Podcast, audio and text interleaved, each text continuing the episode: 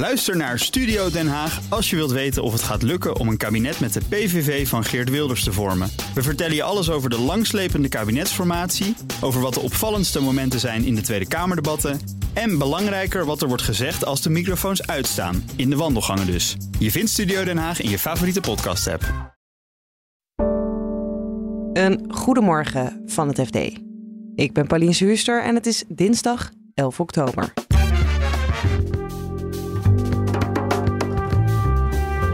Met de raketaanvallen op de Oekraïnse steden gaf Poetin een duidelijk statement af. Maak je geen illusies dat als je ergens um, een paar honderd vierkante kilometer hebt teruggewonnen, dat je dan aan het winnen bent. Zo is het niet. Dat is de boodschap die hij geeft. VNO-NCW wil ook een energieplafond voor de zware industrie. Maar die hoeft dan niet uit de schatkist betaald te worden. Ja, dat is natuurlijk precies hetzelfde. Het geld dat uit Europa komt, komt niet als mannen uit de hemel vallen. Dat, dat betalen wij ook met z'n allen. En banken verliezen miljarden op leningen aan private equity. Dit is de dagkoers van het FD. We beginnen met de raketaanvallen op Oekraïnse steden. En daarbij ook even de disclaimer: de situatie daar kan snel veranderen. Je hoort BNR-buitenlandcommentator en FD-columnist Bernard Hammelburg. Door het hele land heen zijn uh, raketten neergekomen. Naar alle waarschijnlijkheid voor een groot deel kruisraketten. Dat weten we inmiddels ook. Want die, die moet je altijd afvragen: wat voor wapen is hier gebruikt? Um, dat is een behoorlijk, dat is een, dat is een vilijn wapen, want het heet niet voor niets een kruisvluchtwapen. Het is een wapen dat heel laag vliegt, dus je ziet het op de radar bijna niet. En het is met een soort GPS ingesteld op zijn doel. Dus het gaat daar rechtstreeks op af en knalt dan op dat doel stuk. Uh, 11 doden en 64 gewonden op het moment dat jij en ik elkaar spreken. Um, en uh, een door Poetin ook bevestigde actie. Hij heeft ook gezegd: ja, dit doen we. Hij heeft ook dat verhaal over die kruisraketten bevestigd. Dus er is niks geheimzinnigs aan. We weten waar, waar het vandaan komt en waarom het is. Ja, het, het voelt voor mij als een escalatie vanuit Poetin dat het zo duidelijk nou ja, op civiele infrastructuur op die steden. Zie jij dat ook zo? Um, ja, dat zie ik ook zo. Um, alleen het is wel gepland. Uh, het is niet zo dat, dat het in, in alle eil een reactie is geweest op de aanslag uh, op die brug. Uh, want er zijn weer een heleboel berichten. Ja, ik zeg er ook altijd maar weer bij als disclaimer: jij en ik kunnen het allemaal zelf niet helemaal controleren. Maar er zijn berichten dat, uh, dat ze al een week aan het voorbereiden waren om deze barrage van aanvallen uit te voeren. Uh, dus het is wel uh, tactiek. maar het dient meer doelen dan alleen maar de represaille voor die brug. de boodschap van Poetin is in de eerste plaats uh, haal het niet in je hoofd om Russisch grondgebied aan te vallen. En hij vindt de Krim, de Krim Russisch grondgebied. Oekraïne vindt dat natuurlijk niet. Die zegt het is geannexeerd, maar het is eigenlijk van ons. Um, en de, de tweede boodschap is. Uh, denk nou niet dat ik uh, als een uh, verslagen beest achterover ga liggen met de pootjes omhoog. Ik heb nog heel veel in huis en als het nodig is, dan gebruik ik het ook. Ja, heeft jou dat in die zin verbaasd? Want het was tot nu toe wel nou ja, steeds meer positieve berichten over Oekraïne, Rusland teruggedrongen. Ja, nou ik wil niet arrogant klinken, zou ik maar zeggen. Maar ik heb mij steeds een beetje verzet tegen het beeld uh, dat Poetin helemaal in het nauw is of wordt gedreven. Het is een groot land, het heeft een enorme krijgsmacht. En het mogen zo zijn dat die ontzettend slecht is georganiseerd. Dat geloof ik onmiddellijk. En dat ze blunder op blunder stapelen. Maar het is wel groot en ze hebben een hoop. Onder andere aan raketten en wapens. En dat hebben ze nu laten zien.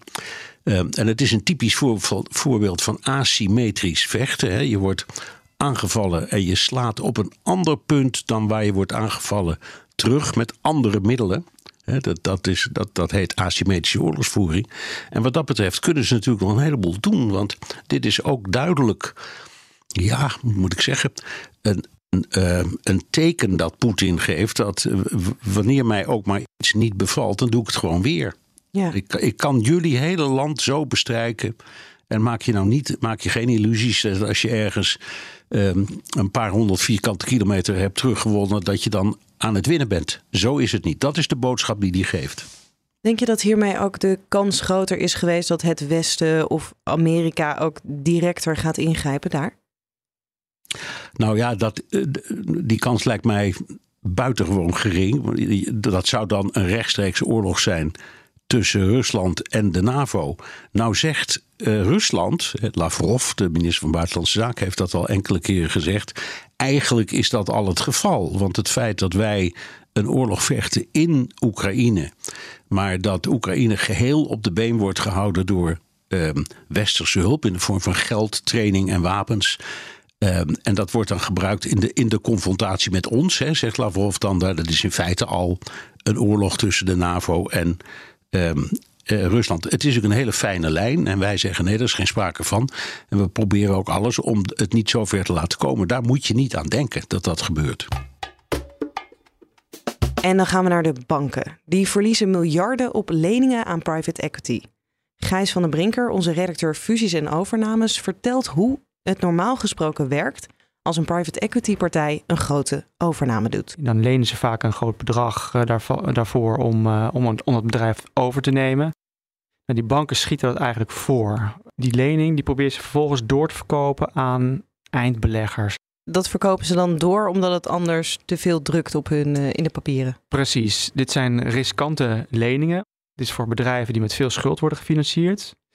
En daar moeten de banken uh, van de toezichthouder veel kapitaal voor aanhouden. Dus die willen ze niet op hun balans hebben, want dan kunnen ze weinig, hebben ze weinig ruimte om, om geld uit te lenen. Wat voor soort deals hebben we het dan over waar dit soort financiering speelt? Dit zijn de grote overnames door private equity. Dus bijvoorbeeld het DSM, Nederlands beursgenoteerd bedrijf, dat heeft uh, dit jaar een onderdeel verkocht, engineering materials. Dat kostte bijna 4 miljard euro. Daar is bijna 3 miljard uh, door de koper uh, voor geleend. Maar ook Hunkemuller, uh, de lingerieketen, is ook in handen van private equity, is ook verkocht. is ook een schuld van enkele honderden miljoenen voor ver, verstrekt door de banken. En dat moet ook nog doorverkocht worden. En het waren altijd al riskante uh, beleggingen, dus misschien altijd al iets lastiger om door te verkopen, zo'n lening, of niet? Nou, nee. In de afgelopen ehm, jaren uh, van lage rente was het eigenlijk uh, gesneden koek. Gemakkelijk, ja. ja. Dus is nu de rente omhoog is gegaan, denkt iedereen, nou, moeten we dit wel willen? Ja, ja, nou, of we willen het wel, maar niet tegen die voorwaarden die jullie destijds hebben afgesproken. Het gaat dus echt om overnames, grote overnames die eerder dit jaar zijn gedaan. In januari, februari, sommige in mei nog. En sindsdien is de markt gewoon verslechterd. En willen beleggers, als ze die leningen overnemen van de banken, willen gewoon een hogere vergoeding hebben. Ja. En dan moeten de banken voor opdraaien dan. En gaat dit dan ook betekenen dat banken minder snel dit soort leningen gaan verstrekken? Ja, zeker. Ja. Dit betekent dat banken, uh, die willen eerst gewoon deze prop aan oude leningen Hè, dit, zijn leningen die in begin dit jaar uh, zijn verstrekt en, en sindsdien is de markt verslechterd. Uh, eerst kwijt willen en willen zien tegen welke prijzen ze dat soort leningen kwijt kunnen. En daarna uh, zullen banken, als ze weer nieuwe leningen gaan verstrekken, het gebeurt nog wel hoor, maar dan willen ze gewoon goed weten waar de markt nu staat. Wat voor rentes moeten ze zelf vragen om het later te kunnen doorverkopen. Het gaat trouwens niet om de natuurlijk hele overnamemarkt. Dit gaat specifiek om de echt grotere deals. Ja. Grotere deals met name door private equity. Het zijn uh, riskantere leningen. Kijk, uh, gewoon een bedrijf als Philips nog een overname wil doen in de medische sector, kunnen ze daar als het goed is, nou Philips misschien een slecht voorbeeld vanwege zorgen die zij hebben, maar als Axel Nobel een overnametje wil doen, kan die dat gewoon doen. Dat is, dat is, dat is echt het probleem niet. het gaat echt om private equity overnames. En dan de grotere, want bij de kleinere deals houden de banken dit soort leningen wel standaard op de boeken en hoeven ze niet door te verkopen. Ja, en is dat een groot deel van de overnamemarkt, die hele grote deals? Nou, het zijn ja, in, qua volume natuurlijk wel. Ja. Qua aantallen niet. Er gebeuren natuurlijk heel veel kleine overnames uh, aan de lopende band. En die uh, gaan nog wel door, ook wel moeilijker, maar dat is ook gewoon door de hele economische situatie met de oorlog in Oekraïne, inflatie, stijgende rente, onzekerheid, nakende recessie. Ja. Maar uh, daar speelt financiering denk ik minder een rol dan met deze grote deals. En tot slot, werkgeversorganisatie VNO-NCW wil dat de zware industrie ook gecompenseerd wordt voor de hoge energierekening. Onze parlementair verslaggever Cor de Hoorde sprak met voorvrouw Ingrid Thijssen. Die vertelde dat het water hoog aan de lippen staat. Ja, heel veel grotere eh, basisindustrieën die, uh, zijn aan het afschalen. Je ziet het in Nederland al. Hè. En Yara, die, die kunstmestfabrikant, die heeft nu geloof ik al twee derde afgeschaald. Uh, maandag was er nog het nieuws, deze week nog, uh, dat Nobion, dat is het, voormalige uh, zoutchemie-onderdeel van AXO, die gaat ook tientallen procenten terug. En, ja, en, en zo is het dan weer hier, dan weer daar. Dus overal in die basisindustrie zie je de bedrijven terugschalen. En zeker als ze natuurlijk ook nog vestigingen hebben buiten Europa, dan gaan ze liever daarheen. Want daar is het probleem met de hoge gasprijzen veel minder dan hier. Ja, en laten we nou net in Europa hebben of uh, net hebben gezegd tijdens de coronacrisis, toen, uh, toen, uh, toen, hebben we gemerkt hoe moeilijk het is dat je een hoop producten niet zelf maakt. En toen, we, we weten misschien nog wel, hè, de chips bijvoorbeeld, die, die, kwamen niet uit Taiwan. Toen hebben we gezegd, dat soort basisproducten, die moeten we gewoon grotendeels in eigen regio produceren. Het, het Thijs wijst er ook op dat het van belang is dat je, dat je hele industrie strategisch onafhankelijk is. Zodat je dus ook allerlei eh, basisproducten niet eh, van allerlei verre eh, werelddelen hoeft te halen, maar gewoon in, in eigen land of, of in, in ieder geval in eigen regio, dus binnen Europa kunt produceren. Ja, en als de lobby met ons gaat praten, dan willen ze iets. Wat voor regeling heeft ze in gedachten? Ja, Ingrid Thijssen van VNO-NCW die wil eigenlijk vooral het nood, de noodklok luiden van hier gaat echt iets mis klip een klare oplossing heeft ze niet. Maar ze zegt wel van ja, je zal toch iets moeten doen uh, aan die energieprijzen voor de bedrijven die het echt nodig hebben. En zij zegt dan, nou, als je het dan koppelt aan verduurzaming, uh, bedrijven die er echt uh, haast maken om daar extra slagen te maken.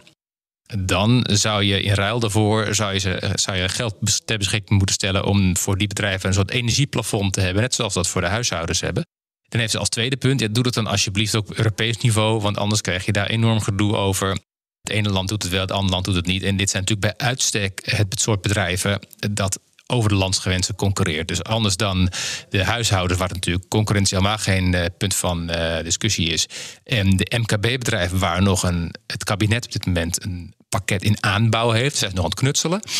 Uh, maar dat is natuurlijk allemaal bedrijven die alleen uh, ja, in het eigen dorp concurreren, zeg maar. En, en deze bedrijven die, die produceren voor, de wereldmarkt en zeker voor de hele Europa. Dus dan wordt het een beetje een rare concurrentieverhouding als het ene land uh, wel steun geeft en het andere land niet. Dus dat zou dan op Europees niveau moeten. Ja, is dat dan gewoon slimme lobby dat je niet rechtstreeks de Nederlandse schatkisten aanspreekt, maar wel alsnog via Europa dat wij er toch voor betalen?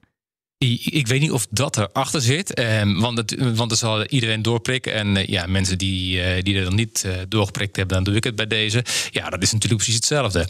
Eh, het geld dat uit Europa komt, komt niet als mannen uit de hemel vallen. Dat, dat betalen wij ook met z'n allen. Dat geldt trouwens voor, voor alles wat je ja, van een overheid krijgt. Dat, uiteindelijk betaal je dat op de een of andere manier. Dus ja, dat geld komt natuurlijk uiteindelijk ook van allerlei, uit allerlei middelen, uit allerlei belastingen. Dus ook uit Nederland. Ja, denk je dat het kans maakt, politiek? Ja, toch wel. Uh, je, ziet het, je ziet namelijk altijd dat, dat Duitsland al enorm aan het steunen is. Uh, die hebben het pakket van 200 miljard aangekondigd. Weliswaar is dat voor en huishoudens en bedrijven. En is het uh, een heleboel details ontbreken nog. Maar ja, de verhalen die je hoort, dat ze in ieder geval een deel ervan willen gebruiken voor, voor de grote industrie. Nou, Duitsland is natuurlijk het grote industriehart van Europa. En goed, als die gaan beginnen, dan zullen de anderen ook moeten. In sommige andere landen ligt het weer allemaal net iets anders. En veel zaken in Frankrijk zijn elektrisch die in andere landen met gas zijn. Omdat ja, gewoon van oudsher is, is Nederland een gasland en, uh, Frankrijk een elektriciteitsland. iedereen die wel eens op vakantie gaat, die zal dat zelf gemerkt hebben in de vakantiehuisjes. Um, ja, dus, dus een hele, met alle verschillen die er zijn, en die zijn echt enorm. Maar zie je dus dat, dat alle landen wel aan het kijken zijn, wat kan ik hier doen? En, en ja, dus zal Nederland daar op enig moment ook wel achteraan gaan. Dan wel zal er een Europese regeling komen. Het ligt nu wel, het is nog ingewikkelder dan het voor huishoudens en MKB al is. Dat, die waarschuwing geef ik er meteen al bij. Dit was de dagkoers van het FD. We zijn er elke werkdag, dus morgenochtend staan we weer in je favoriete podcast-app. Abonneer je op Dagkoers om automatisch die nieuwste aflevering binnen te krijgen. Voor nu een hele fijne dag en graag tot morgen.